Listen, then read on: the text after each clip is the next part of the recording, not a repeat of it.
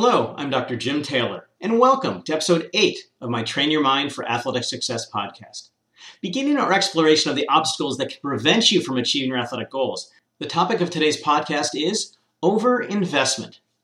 Overinvestment in your sport is the foundation of all of the obstacles that I discuss in this series of podcasts. Overinvestment occurs when too much of your self identity is comprised of your investment in your sport. Self identity refers to how you perceive yourself and the different roles you play in your life. For example, different aspects of a self identity can include athlete, student, friend, son or daughter, sister, brother, and many others. You can think of self identity as a pie consisting of different sized pieces that are the components of your self identity. The number of pieces of pie that comprise your self identity and how important each of those slices is determines the degree of your investment. Overinvestment occurs in this case when sports become too large a piece of your self identity pie, and you have very few other pieces. This overinvestment becomes harmful when your sport identity plays too large a role in how you feel about yourself, and threats to that part of your self identity in the form of mistakes, setbacks, and failure are truly unsettling to you as expressed in doubt, worry, and anxiety.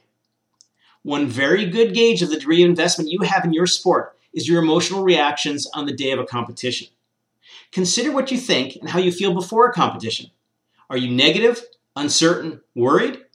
Do you feel stress, anxiety, or fear? Are you sweating? Is your heart pounding? Do you feel short of breath? And are your muscles tight and shaky? Do you feel as if you want to flee the event right away? Now, consider how you feel after a competition.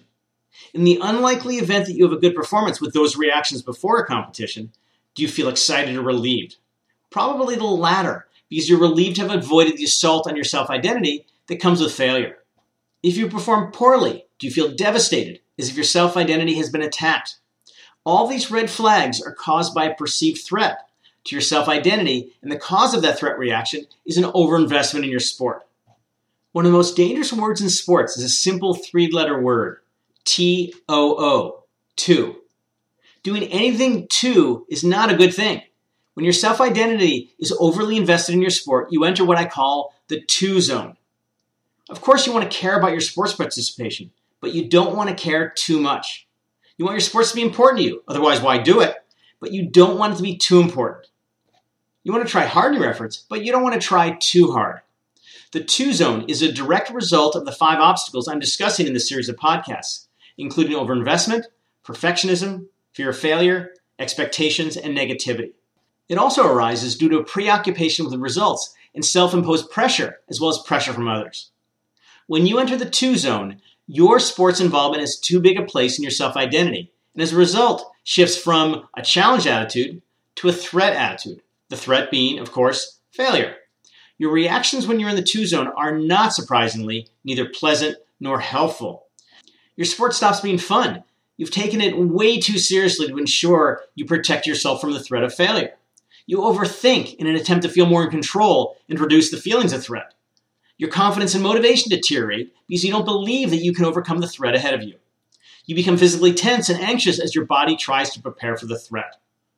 An unknown quote Overthinking is just one painful reminder that you care way too much, even when you shouldn't. When you're overly invested in your sport, you turn your participation into a life or death encounter. Consider this somewhat disturbing scenario. Imagine you're about to begin a competition and a man approaches you and tells you that if you don't win, he'll be there after to kill you. How will you feel? Well, terrified, of course. And how will you perform? Well, in all likelihood, pretty darn poorly because you'll be incredibly scared. Now, of course, there's no one waiting at the end of a competition who's going to kill you physically. But if you're overly invested in your sport, there is somebody there who may kill another part of you, namely your self identity, and by extension, your self esteem and your athletic hopes, dreams, and goals. That person, most often, is either your parents or you. As Bill Shankly, a Scottish soccer player and manager, humorously noted, some people think football, that is soccer, is a matter of life and death. I can assure them that it is much more serious than that. The most direct way to reduce your overinvestment in your sport is to alter the composition of your self identity. You can do this in two ways. First, you can recognize other important areas of your self identity that you may not pay much attention to, for example, family member or student, and gain appreciation for their role in your life. In doing so, you're able to gain greater validation from those aspects of your self identity. Second, you can also actively create new sources of self identity by seeking out new roles in your life. For example, take up a new hobby, pursue something you've been interested in for a while, or give back to your community. However, you develop a more balanced self identity, you shrink the size of the pie that your sport assumes, and as a result, lessen the impact that your sport has on your self identity.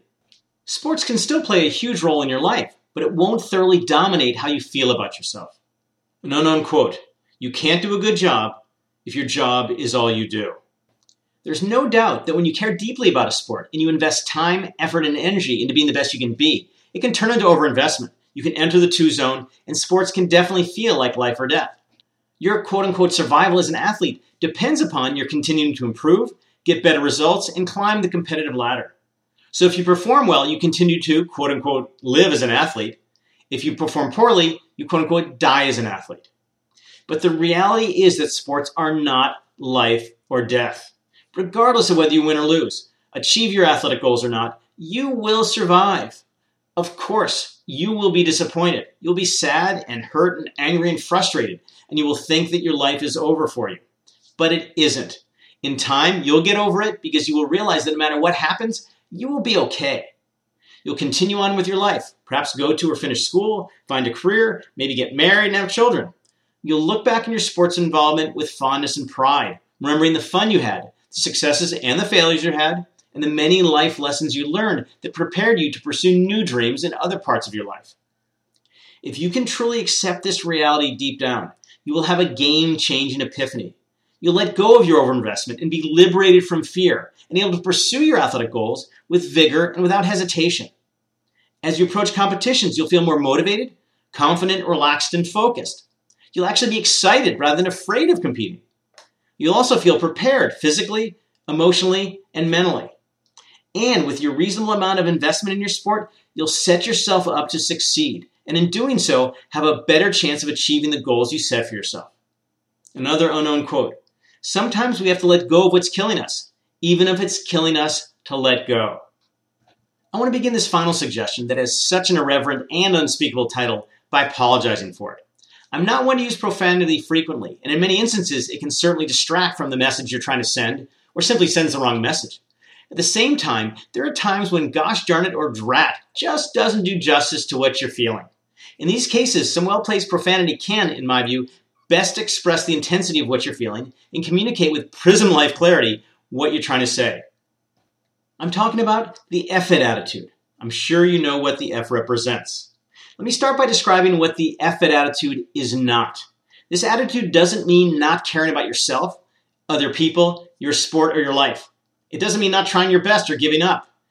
It by no means suggests that you should surrender in any way to the seeming uncontrollability or serendipity of life. And the it attitude definitely doesn't mean bailing out on your sport or yourself. To the contrary, the it attitude actually enables you to engage more deeply in your sport. It liberates you to do so because at the heart of the F it attitude is being able to let go of overinvestment in your sport and the bad consequences that you believe your sport will cause you to experience. In other words, it means not caring too much about your successes and your failures, your emotional highs and lows. The F it attitude involves being absorbed in the experience of your sport and being able to accept and grow from whatever your sport presents to you. With the F it attitude, you give up expectations, both internal and external, self imposed and outside pressures, and any preoccupation with what should be or what might happen if. You're not driven by fear or doubt or any other negative thoughts or emotions that can prevent you from engaging yourself fully and without hesitation in your sport. You're able to throw yourself completely and with absolute vigor into everything you do in your sport because the only thing that could hold you back, failure, is no longer an existential threat, but rather one possible outcome that, should it occur, you can live with. The F it attitude means that you will embrace every opportunity that your sport presents to you. And at the end of a competition, season, career, or on your deathbed, you'll have no regrets because you left it all out there. From Bode Miller, the six time Olympic ski racing medalist, all I ever cared about was skiing as fast as humanly possible. I'm Dr. Jim Taylor, and thanks for listening to episode 8 of Train Your Mind for Athletic Success. And be on the lookout for episode 9 in the near future.